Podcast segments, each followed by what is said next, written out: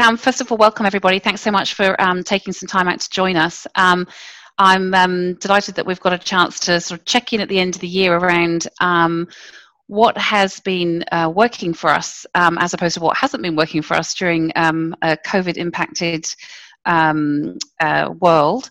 Um, I'm really uh, pleased to have um, uh, the support of uh, Graham Mullen from the University of Otago and Lucy Moore from uh, uh, QUT in Queensland joining us. Um, much thanks to them for taking the time. Um, when I asked each of them to, to join me in this session, I hadn't fully appreciated just quite how new they were to their roles. And of course, being new to your role is one thing. Being new to your role, um, when you've then got to scramble to kind of reconfigure and redesign your programs, is a kind of a whole other world. And I'm sure um, each of them might sort of uh, touch a, a, little bit on that. But really, I wanted to just start by saying that. Um, we do recognize that this has been a very challenging year for people, whatever role that you have in whatever type of organization you're in. But all the same, there are some things that COVID has allowed us to um, uh, learn from, and that we shouldn't view the entire year as being um, only one of challenges. I think actually it's been a bit of a revelation in some areas. It's been a resetting in some. It's allowed us to really completely reframe the way in which we think and do things. And so I wanted to use this session to have an opportunity to talk about the positives that have come out, the things that we've learned, the things that we might take forward, as opposed to simply wishing 2020 would go away and we could of start again. I think we all know by now that actually most of what we've had in 2020 is still going to be with us in 2021. So um, it's probably better that we embrace the positives and um, uh, wish, wish for something that's um, not likely to change much between now and um, next year. Um, so, look, I'm going to um, kick off with um, talking about um, how we've changed things in our alumni events program here at the University of Tasmania. Um, then we're going to hear from um, Lucy a little bit around the fundraising piece at uh, QUT, and Graham's going to end up talking about some approaches that they've taken around uh, donor engagement, donor stewardship. And we hope that just gives you a little flavour of different parts of the advancement function. And then we'll leave um, some time at the end for questions. So we'll go through each of our little case studies, um, hoping to spend about 10 minutes on each of those, and then we'll um, open up to broad discussion. And we'd really love to hear from you around the things that you've been doing, um, and particularly if they're different, or we've had different experiences or got other ideas, um, because uh, one of the wonderful things about these uh, webinars and this community is the way in which we're able to share and support each other. So I'm just going to um, hope that my screen sharing works uh, as it should do. And uh, as soon as I get to that point, um, right, so can someone just confirm for me you've all got the slide that I can see? Perfect thumbs up. All right, so we'll we'll we'll get um, we'll get straight onto it. So, um, just a little bit about um, uh. Um, you don't need to know a lot, and there's plenty of information here on the slide. But um, I think it does frame a little bit for us uh, the way in which we do things. So, for all the stuff that you can see on the slide here, um, perhaps it, it, it should be pointed out we are an island.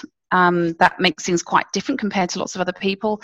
We're the only university on the island, and that comes with great um, opportunity um, but also responsibility. And um, we are first and foremost a university that is here um, for Tasmania. It, despite all the wonderful things about Tasmania, and many of you will be aware of them from a sort of, I suppose, a tourism point of view, um, it does come with very significant social challenges. We have some of the um, worst health and education outcomes of anywhere in Australia, um, which is uh, obviously of uh, key concern to us as a university, and our role is to serve Tasmanian needs first. Um, so our social license to operate is um, uh, very um, finely tuned. We're very aware that uh, we're here to serve our, our, Tasmanian people, but we do have a strategic focus that is around um, being from Tasmania to the world. So it doesn't discount the fact that we have pockets of um, real excellence and distinction that are really to do with our place. And so uh, we think very carefully around all things Tasmanian and how those are relevant to people um, further afield. Um, one of the uh, things we thought we, you might be interested to hear from each of us as we go through this presentation is just a little bit of context around our, our office here.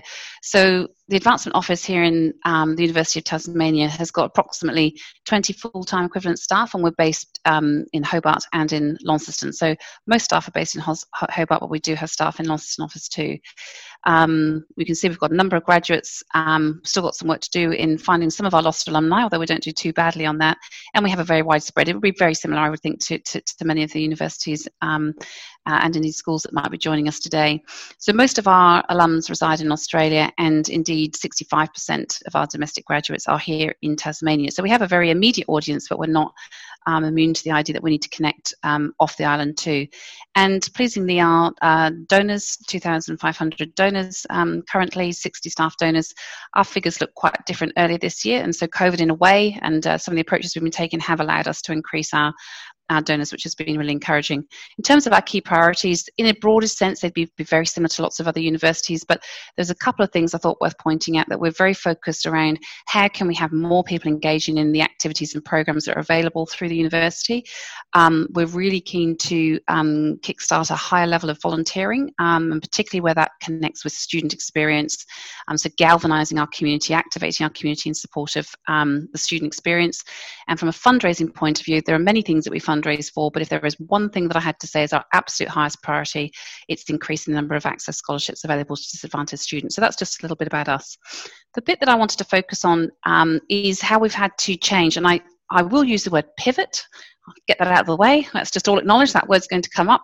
Um, and uh, our event delivery. So I'm not going to dwell too much on the public lecture program, but uh, which we renamed um, in April Island of Ideas. And really, the strapline around our public lectures was that um, uh, we may not physically be able to come together, but doesn't stop the ideas flowing. And so um, the events team, which uh, sits within the advancement office, came up with a wonderful strapline, Island of Ideas, and um, moved very fast and very effectively to online delivery. And I mention that because um, it's significant for two reasons. One, when we thought about what we were going to do with our alumni events, we had to be very cognizant of what was going on in the public lecture program, so we weren't duplicating but adding value. Um, the other is that I think that um, the team within UTAS would acknowledge that we wouldn't have been as successful in delivering our webinar program had our events team not already moved fast and very professionally to an online delivery platform. So we were able to tap into the expertise that they had. Um, we think some of the sessions have covered the idea that suddenly we all had to become digital experts. We would not have said that we were digital experts at the beginning of this year, but we're all a little bit better at it now. So, acknowledgement to my colleagues um, in the advancement team from, from the events uh, program. Um, but Island of Ideas, um, which really simply um, put our current public lecture program onto a digital platform then allowed us in the alumni team to think about well what are we going to do with with ours so typically last year we were delivering, I would think, like many people, whether you're from a school or from a university, um, programs that were around meeting physically. There was little to no um, online presence. Some there was some live streaming for, for some parts of what we were doing, but um, not so much for the alumni program. And it would be somewhere between 40 people to 200 people delivering a domestic, interstate, and international program. So, actually, quite an expensive model, and a model that meant that um, although the quality of the programs was excellent and there was lots of uh, social engagement opportunity as well as the content that we would deliver through the choice of speakers, quite an expensive model and actually what we thought would be really good to have 200 people now in a kind of covid environment. We think that 200 people is not a very large number of people. So we weren't reaching as many people as um, our brave new world has allowed us to do. So we thought about um, how we would go about engaging our alums through an online experience. I think we were a bit skeptical as to whether our community would embrace it and get on board. The reality became that everyone had to embrace the digital world. Otherwise, um, we really weren't going to be keeping in touch with anyone. So the fact that families were meeting online, everyone was Zooming, happily or otherwise, it just became the norm. Then clearly we were able to tap into that. So for the um, for our program, we decided that we would um, call the program Explore. That's not accidental. Uh, we think that's uh, was was um, both um, said something around what we hoped that our alums would would do through coming to this program, that they would be able to explore new ideas, new opportunities, um, new interests. But it also played very much on our place, and we have a very place-based, people-centric um, brand. So it was important that that sense of adventure and striking out and looking into new things and looking above and beyond the horizon was really important. So um, that's that was the the name that we chose for our new alumni um, webinar program. It's really important. Um, the distinction for us between us and our public lecture program is it's for alumni by alumni, and very much content was guided by a survey we did in 2018. So it was helpful to be able to go back and look at what do our um, what does our alumni community want, and we were able to sort of frame our program accordingly. We made it um, that the distinction between our program and the public lecture program, the public lecture program is dissemination of knowledge, and we'd, we'd all be familiar with that within our institutions. For us, it was about dissemination of knowledge, but in a way that had a practical application. We wanted our alums um, to be able to come to this uh, webinar and feel that there was something they could do, change, um, learn, put into practice as a result of coming to the webinar. So the, the practical application of the knowledge that they were gaining was really important. So, for example, we had um, an international author is one of our alums, um, Danielle Wood, and um, she did a wonderful session on what's it like to be an author and the sort of tips and tricks around um, becoming an author. And so that was a hugely popular, not only because she's a very renowned um, novelist, but because you know there's lots of people, and particularly in the COVID world, who have um, harbour aspirations of becoming a novelist, and so how how might they go about it? So it was how to as much as her life and what she's she's done. So um, we also made the distinction that our alumni program would be exclusively for alums, um, whereas the public program is for anyone. And our alums indeed are invited to our public lecture program. We actively market that, but we wanted to provide something that meant there was real value in being an alumnus of the university. So first and foremost, it's exclusive to alums, and then through access to the YouTube, that can be disseminated more widely afterwards. So we feel we get two bites. We get the exclusivity, but actually we're not preventing other people from tapping into the expertise and the program that we've developed. Um, we've been really pleased with the international reach, um, the reach generally, everyone being able to come at different times of day. We've been able to play with times where we traditionally always used to do the sort of six to eight slot. Now we can run things during the day and sort of really think about time zones but we've been pleased to pick up people from all over the world. Um, we've been really pleased with the numbers. You can see from my slide that compared to last year, where we had seven events in different, each in a different city, which achieved 825 registrations and about 500 attendances. Again, we were pretty pleased with that last year. But you put it into context of the costs of running an event in seven cities and taking speakers, VC, the team, um, hotels, um, food, the whole flights, everything. Um, and then you put it in the context of this year, five online events, um, and those numbers that you can see there, and then the flow on through YouTube. It's been really, um, really fantastic. One of the things, apart from the, the reach, uh, the feedback from our alums has been very positive. I think they've enjoyed the way in which we've been able actually to manage the engagement quite well. So we advertise it through our um, e-news, we then follow up, we then remind um, after they come, we're able to very quickly say, We're so sorry that you weren't able to join us if they didn't actually turn up on the, on the, the event itself. And we've been able to quickly do a quick poll as could we have had it at a better time? Did you just forget? Did it in the end not interest you? So, really quick feedback around what's working and what's not working. Um, and to be able to then send them the link. Sorry you weren't able to join us, or even if they did join us, great that you could join us. Here now is the link. So, it's actually provided. Um, the flow on of content way beyond the lecture um, or the webinar itself. Again, something that we weren't able to do with our um, with our um, events uh, last year. And so our view is is that um, in a relatively simple way, and I do put that in inverted commas, relatively simple way, we are f- far more meeting the needs and interests of our community than we were before. And had it not been for COVID, I think we would have possibly got there eventually, but in a very, very slow way. So, in terms of what did we learn from this? Well, inclusivity is is is key, right? I mean, we've got thousands, tens of thousands of people all over the world, and our program previously was really predicated on you being a here in Australia and especially here in Tasmania. And actually, that's not where all of our audiences are. So we weren't serving a broader community. Now we're completely open to anyone anywhere in the world at any time to join us it is definitely more cost effective. Um, so the question is, why didn't we do this sooner? Um, so the bigger picture around what are we learning is what is our appetite for change and what is our appetite for doing things differently? What's our appetite for new initiatives? So that's a longer term thing for us to assess. Um, this was out of necessity. So um, it was great to be forced. I mean, there's that sort of Chinese proverb about um, a tiger chasing you up the tree. When you got up to the top, the view was great. It's it's kind of like that. We went up the tree because we were chased up the tree. But why did it take someone chasing us up the tree to do some of these things that are actually fairly obvious? If you put this on a piece of paper, of course, going online is is the way to go.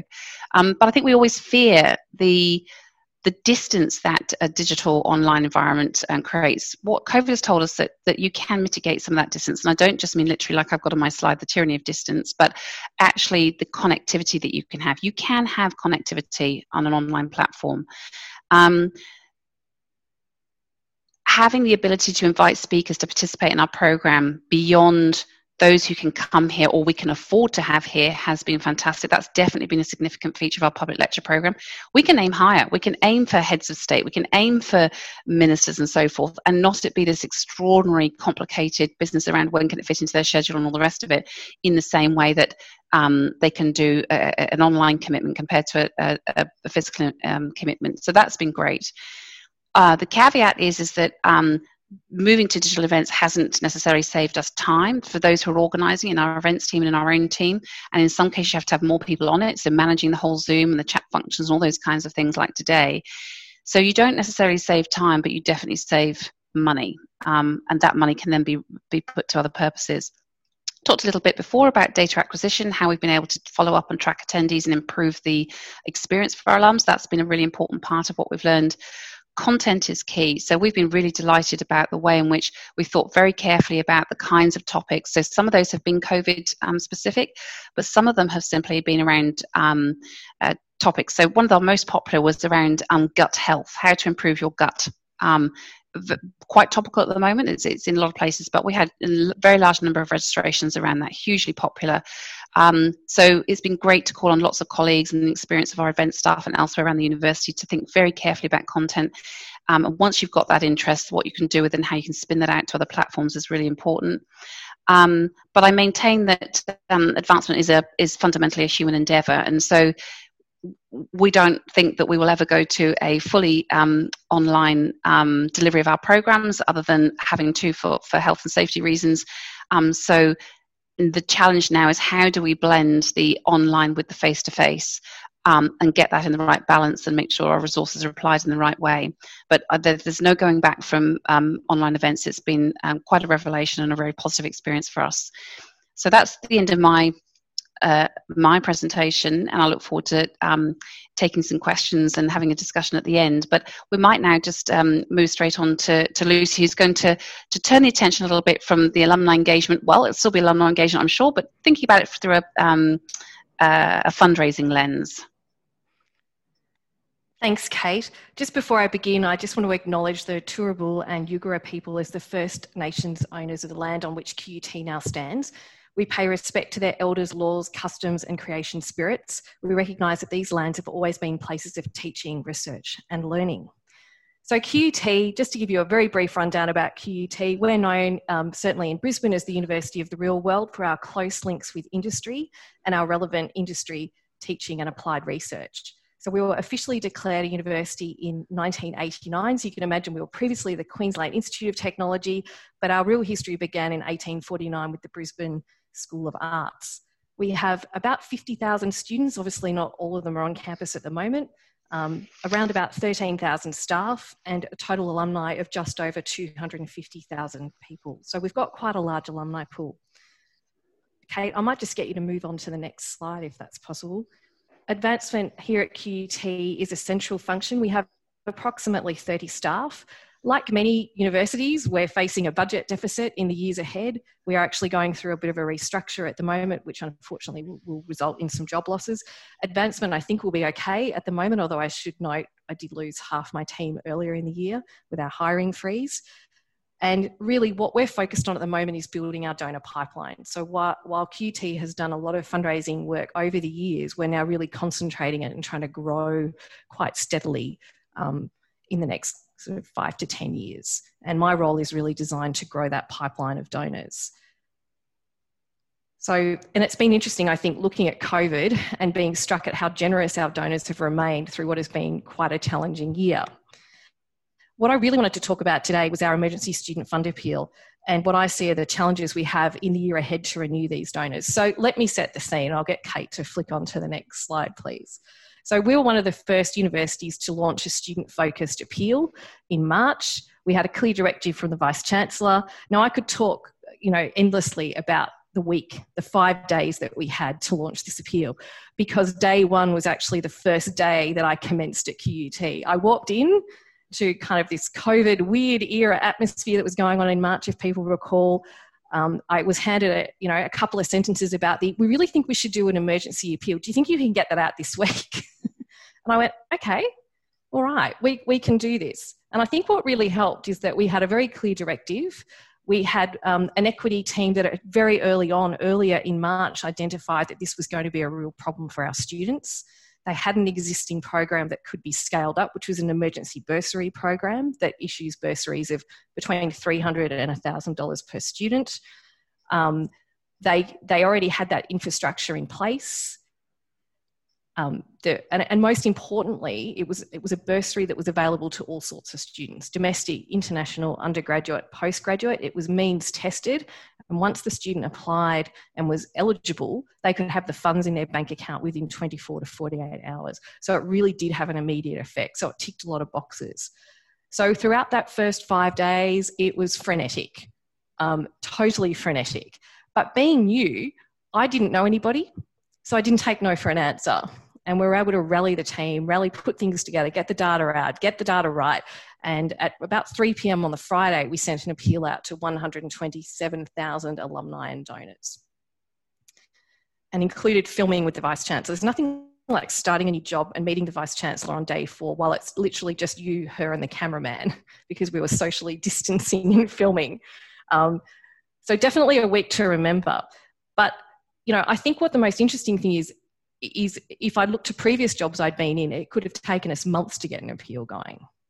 And I think COVID really freed us from the shackles of some of the, you know, approvals processes and bureaucracy that universities sometimes make you deal with.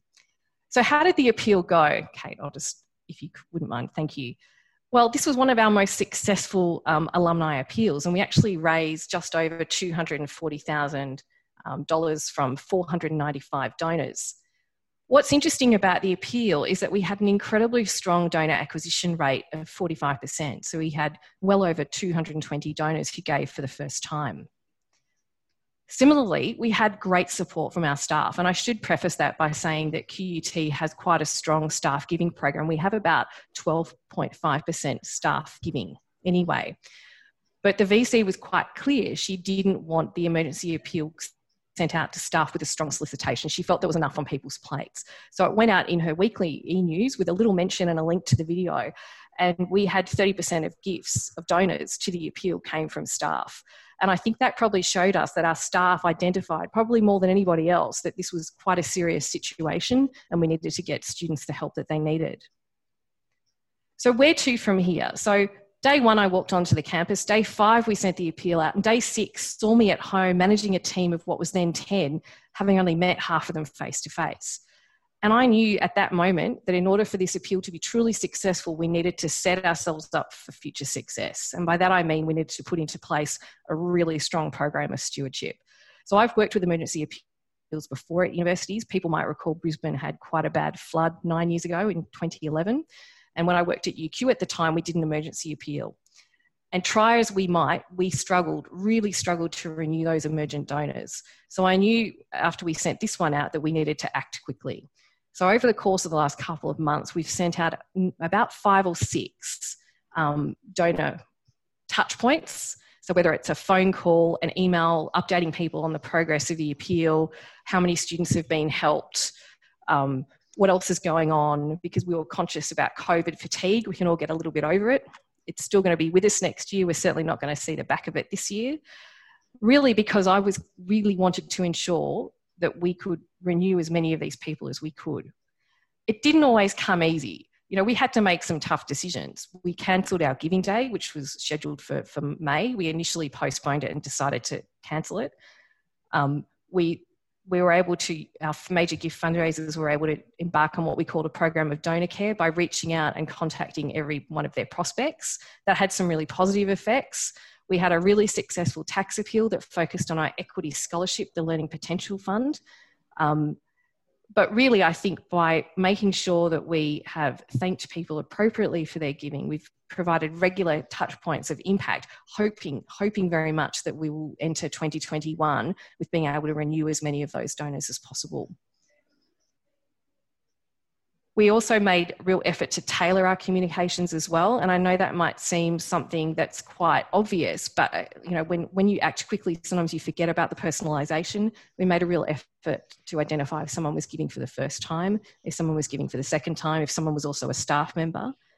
Um, and also probably need to look at our colleagues in the charity sector who run emergent appeals more frequently for how they renew donors in these situations as well. So there's certainly still some work to be done to be done there.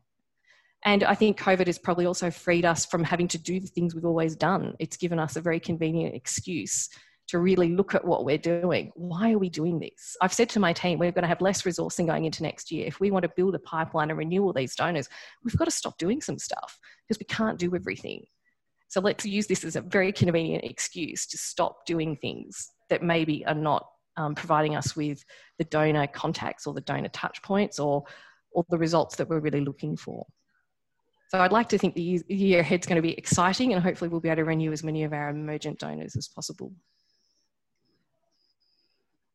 Thanks, Lucy. That was uh, that was great, and I'm sure there's going to be plenty of questions coming out of that. Everyone will be worrying. I think most people will be thinking, a, how do you do an appeal in five days? And B, how do you do it when you've just started? But you're proof that it can be done. So actually, we we we we um we're our own limitations, right? We should, we just have to, as you say, stop thinking about what we can't do and think what we can do. Um, so look, at this moment, I'm going to hand over to um, Graham over in New Zealand. Thanks for joining us, Graham, and uh, preparing some slides. Um, I've moved you on to your title slide, and over to you. Great, uh, kia ora. Uh. Um, my name is Graham Mullen, and uh, thank you, Kate. Um, I'm based here in Aotearoa in New Zealand. Um, okay, thank you, Kate. Uh, a little bit about the University of Otago, um, one of the, the oldest university here in, in New Zealand, uh, established in 1869, located in Dunedin, down at the bottom uh, end half of, of the country. Um, but we also have campuses in Christchurch and Wellington and an office in Auckland. Around 21,000 students um, with about 4,000 staff uh, and have about uh, 200 undergraduate, postgraduate courses um, delivered um, in, in Christchurch, Wellington, and here in Dunedin, but also more growing virtually now uh, online with the launch of a, our, our DBA program last year, which is all virtual. Um, so we were part of a, a new, well, I am, I've been here about uh, 16 months, part of a new expanding team then uh, of uh, advancement uh, managers. Um, there's a photo of my team there. We couldn't do it without the, the team that I'm, I'm part of. Um, and we have around 161,000 alum and, and contacted um, with about 100,000 um, of them. Okay, thank you, Kate. So the part that I really wanted to talk about really was during the initial lockdown, um, what we did here is our in our development team that was probably very different um, to our, our normal day-to-day jobs, um, which was you know, we had that we were faced with the ability that we couldn't run traditional events. I mean, the, the university um, previous year celebrated 150th had events um, Kate did all around the world um, in London, in Frankfurt, and um, Hong Kong, um, across the US. So they were all sort of core big events that the university would have run, again with the Vice Chancellor, the Chancellor, and our Director of Advancement. So we couldn't do these. Uh, these events didn't really, couldn't obviously travel. Um, but we also felt compelled to reach out to our alum. Um, and therefore, the, the first part, um, our first focus uh, was on um, our, our, students, um, then our, our, core staff here, um, but also our alumni, and, and, to reach out to the alumni in a way we haven't done uh, previously, which was a very simple um, phone call. Um, so the, the, alumni, first of all, we went through used it as an opportunity to contact alum that we didn't have email addresses for. I mean, a lot of our news from uh, and messages that, that, was coming from the university was coming all di- digitally. We couldn't run the, the normal print magazine uh, that we normally send out to all of our because postal services um, stopped here in, in New Zealand um, for, for, overseas. So we looked to do phone calls. Um, therefore, first of all, we rang um, alum and we didn't have phone calls for, uh, sorry, email addresses for.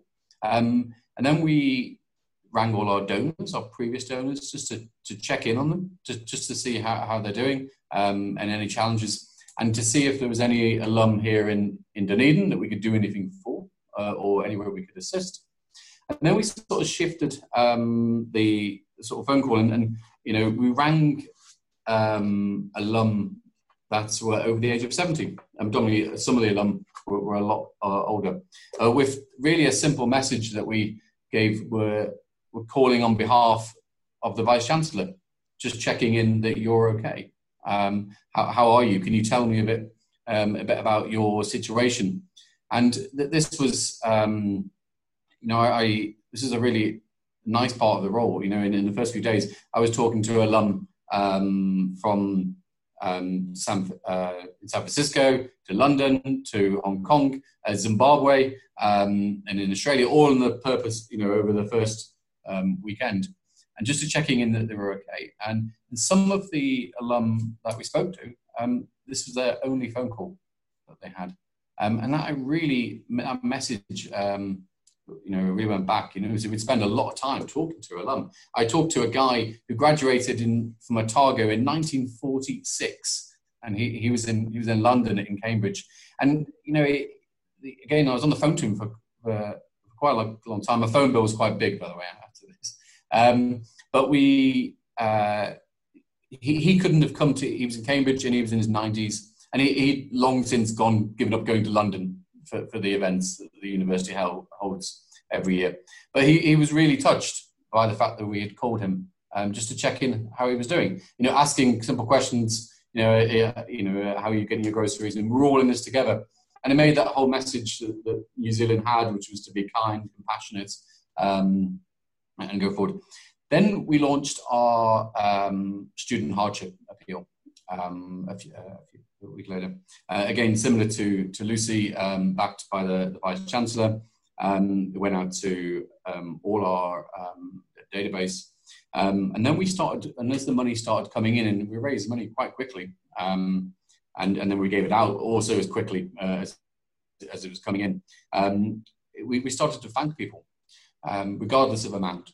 Um, you know, we, we, we split the, the team, we split the, um, the database up, the, the, people, and then we rang again. So again, I was back on the phone calling um, Chicago, um, Hong Kong, all, all, over the world. Uh, my phone bill again was quite considerable.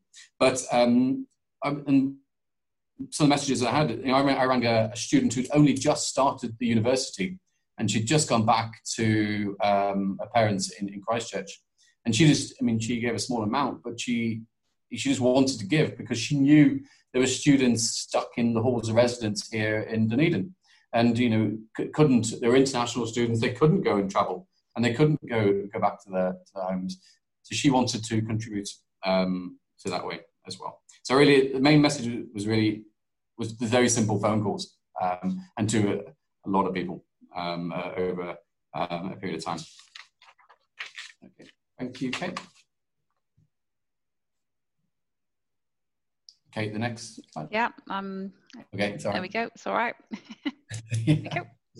um, we also looked at doing in how we could do some more virtual uh, activity. Um, our alumni team came up with a really good uh, idea, um, and they worked with one of our partners here. Um, for Australians, you know that, that, rugby is a big deal. So the Otago um, Highlanders um, is the local team, and I can probably see the stadium from where I am now. Um, so the alumni team uh, came up with a, a, small focused event. Um, we had about 20 families, um, and then there was a Highlanders afternoon tea with the coach and a, a few of the players. And this was um, you know, an event that really probably brought the family. Quite a lot of the families um, all dressed up in their Highlanders shirts, in all of their gear. Um, some of them created little banners, and because it was an afternoon tea, they all had their cups of tea, and it went really well. Um, so I think engagement and new ideas. This is something that the alumni team um, are really keen on, on doing more of, and I think it was a great initiative right at the start um, in involving our sort of sponsored partners.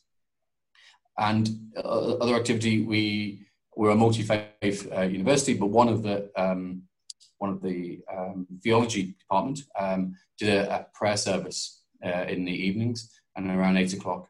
And again, we had a lot of alum that would just log on just to have a touch point, especially again, you know, if they were on their own um, or depending on where they were uh, in, in, New Zealand. So that was a connection, uh, and that was a short prayer service. Um, we have our digital um, magazines, uh, sorry, magazines which would go out, um, you know, what's on Otago, what's on Christchurch, what's on um, uh, Wellington. And we, we, changed the focus um, somewhat, so we called it What's On at Home. And, um, you know, the, the team really quickly, um, this became quite successful. our readership figures were about 15% on previous years because people um, probably had more time to open them and read them. And, and, the engagement was a bit for everybody. The team was quite clever in the way that it, it was delivered in terms of we had podcasts, um, them to watch, um, a message. Again, it, it, was all around the, the university's response, um, but what we're doing um, and globally, especially where some of our um, academics were assisting with the government um, and the work that they were doing.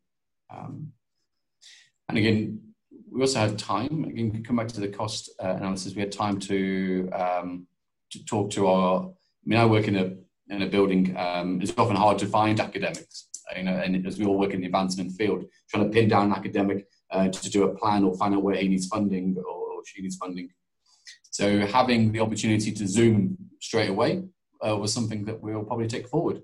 Um, it's, it's so much now easier to uh, arrange a meeting via Zoom um, than it is to meet somebody in coffee. Uh, sorry, meet somebody for coffee, especially in a in a large campus um, that we are here in, in Dunedin. Okay.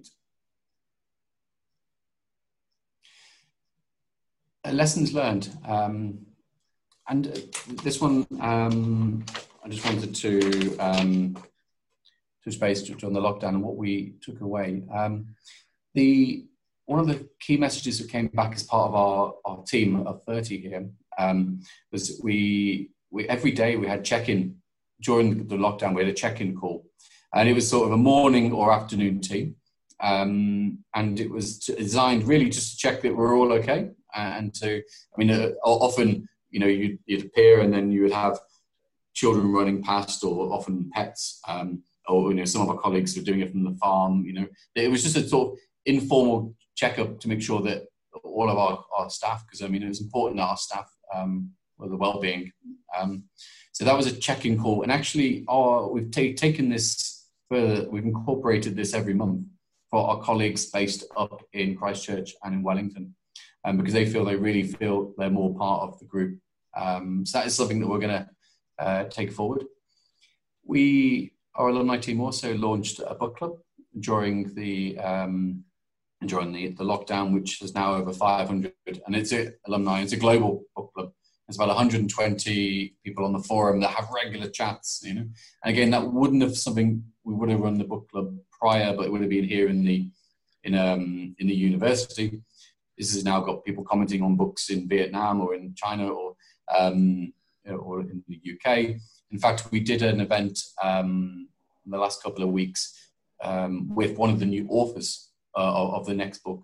So therefore, you know, it's a great zooming in, and the author appeared, and and yet you could have this I- I event. We um, again touching on the, the Highlanders event, we're going to look at doing more special Zoom events, small tailored um, events. Um, we're talking to our Pacific um, associate deans here. You know, we have a great. Um, we do attract a lot of students from across the Pacific, um, across all 17 nations, and we're looking at doing some events uh, the, in, in, February time involving all those islands, which we wouldn't normally be able to do. I mean, we have a strong alumni presence in Samoa and Fiji, and, every year the, the Chancellor would go. Um, but this way we can do it virtually and incorporate all of the islands. Um, again, it'd be a cost saving, um, and it'll give people a, across the Pacific to feel part of uh, something a bit bigger. Um, and we've also taken away the uh, the phone calls as well. We're, we're, still continuing to call people who donate to our uh, student hardship appeal. Um, and then this will then follow on to people who um, donate, especially first time donors, um, into our annual appeal uh, as well. What we did miss was really face to face. You know, I, I still feel um, the donor engagement, um, even though technological advances, um, nothing um, replaces meetings. Um, so we'll try as much as we can virtually, but um, still, uh, I think face to face will be the way forward. thank you, Kate. In, in, in addition to being part of the Daro, the Daro team, I was quite. Um, we lived through this extraordinary experience. One of the most important things we've needed is information about what's happening, about what we're discovering, about what else we can do to keep ourselves safe. Thankfully, during this time, our health professionals, our media, our community, and our country's leaders have had trusted experts they can turn to. Dr. Ayesha Verrall's report has been instrumental in this regard. It comes down to a risk management decision. This is up to all New Zealanders who are sharing the knowledge needed to help protect New Zealanders and keep our country moving, even when it felt like the world around us stopped. And many of these people are our people. It's an honour and a privilege to be playing our part. Kia koutou katoa, ngā mihi nunui. Um, really just, As we live. Um, the video really just um, is a very short video, um, but it, it shows that work, work that we did was very, um, it goes into bigger things with the work that our academics, um, and it, it makes it a real proud time to be actually working for the university uh, during the lockdown period. And I just sort of share, um, some of my colleagues will appreciate this. Um, and looking back, we all had to adapt very quickly. Um, and as Lucy said, you know, it, everything happened very, overnight, um, literally in three or four days. You know, we had to have um, rooms set up, working from home became sort of the norm. Um, and we also then had to adapt to our new, our new colleagues, um, regardless how furry they, they are. Okay, thank you. Well, thanks so much, um, Graham, and uh, again to uh, to Lucy.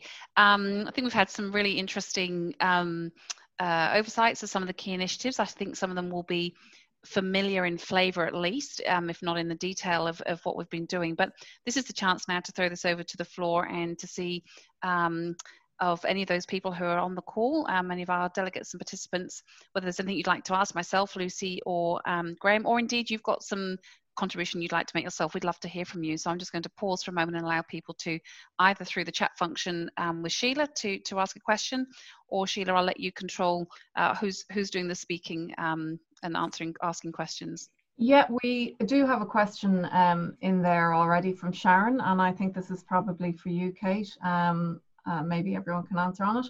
While the reach is definitely greater online and the cost lower, are you finding that more people register and don't turn up?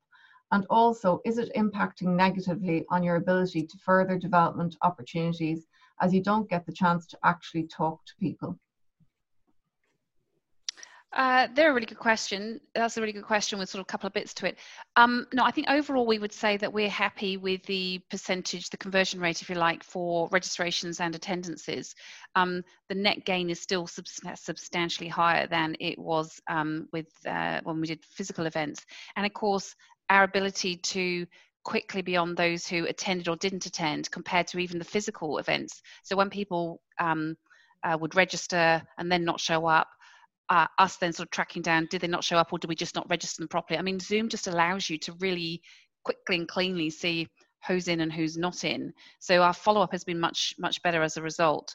I think I would agree that you definitely miss that opportunity to connect an eyeball to eyeball the small anecdotal conversations, the biographical detail you pick up, the kind of characters that you pick up. And that's why I say that um, I don't think that going to a exclusively online um, program will be the way forward, but how we blend that in a way that's a cost effective and be possible in the current COVID restrictions still remains a work in progress. So I think it will be a combination of both, but we might shift to more um, we might shift to more social, deliberately social uh, networking engagement things rather than trying to always have a speaker and a talk and have people sitting down and listening. You know so the webinars might become more the formal this is where we're delivering content and then actually appeal to those people who want to meet and do that sort of human um, human element. So we've still got some thinking to do around how how we do both but um, i think they're good points that you you raised. I don't know if the others have got any else that they'd like to contribute. I was just going to add um, the gifting wills manager that works in my team systematically worked his way through calling every single one of the bequesters and echoing what Graham said. Often, when Heath was talking to people, that this was often the only conversation they had all day. What was interesting was that he's had more contact with people this year than he has had in previous years. And while nothing replaces the face to face meeting as a fundraiser, nothing replaces it. Heath did say to me that he's going to keep calling. He's like, I don't know why we've never done this before. I can get more reach to more people over a shorter period of time. I've done more meetings effectively this year than I've done in the previous two years. He's like, so what on earth have I been doing with my time? And I think probably that's a, that's an interesting one about how we get out there and really engage with people. And mm. you know, and I doubt we'll we'll go back to you know what pre-COVID really was. Yeah, I mean, echoing really. I mean, the, I think the calling really did help. I mean, I'm looking. We're looking now and whether I mean parts of Europe now are going back into lockdown, um, especially with the UK. Um, you know, they go into lockdown to, tonight. Um, you know, it is an opportunity there. We're now engaging back with our UK-based alumni over the next month, touching base again with them. How, how are you? Um, you know, and, and, connecting with them again. It's definitely, think, a blended approach, and we're using some of the things that we wouldn't normally do, um, and, and using the web-based to the, one of the ideas that we've got is to um, is a seminar in Germany. It's all morning seminar um, with the time difference, and having an academic virtually appear and giving a very short, quick little um, seminar on Zoom, breakfast seminar, and then uh, just again touch points. Fantastic. Um, guys, if you've got any more questions, now's your chance, your opportunity. Um, please let us know.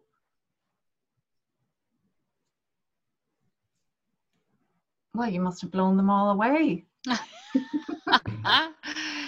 there must be some questions. There must be some questions. I'm thinking even of people in my team who are listening. There must be questions for um, uh, for some of the uh, the content that we've heard today.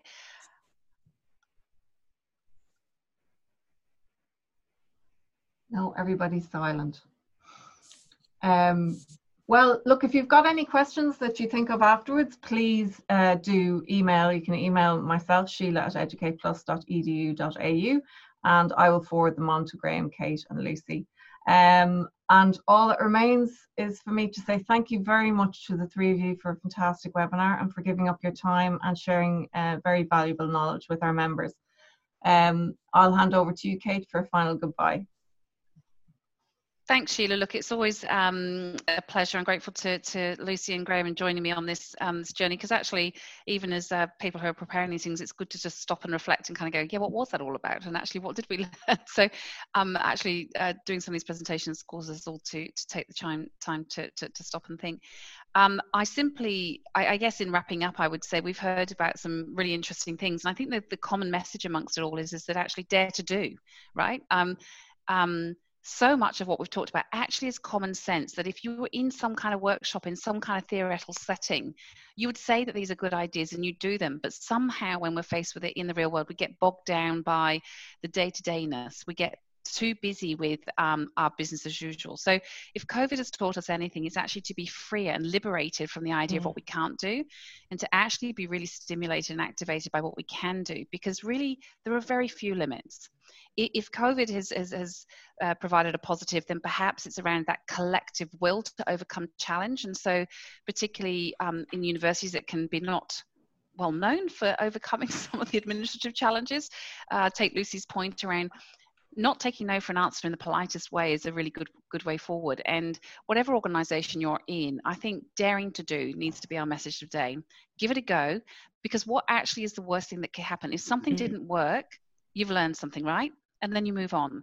So covid chased us up that tree and when we got there the view was actually in some regards pretty good. So go go climbing some trees look out at the view and let, let's get on with doing Fantastic. I think uh, I'm feeling inspired, Kate. Thank you very much for that.